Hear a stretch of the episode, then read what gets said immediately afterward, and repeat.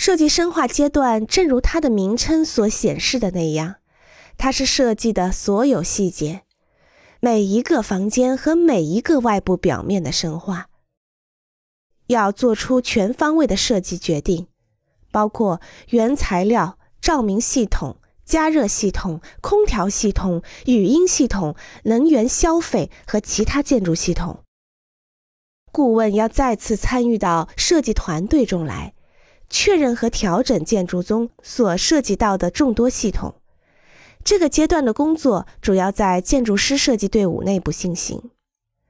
因为这是他们冥思苦想解决建筑系统的错综复杂难题的时候，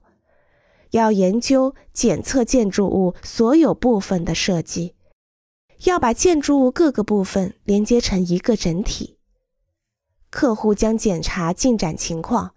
建筑师希望把需要客户回答的问题进行细化。当这一切向前推进时，对设计的初步观察也在同步进行。到这一阶段结束的时候，设计团队大约百分之三十五的工作已经完成。当客户同意了设计深化文件和初步成本评估，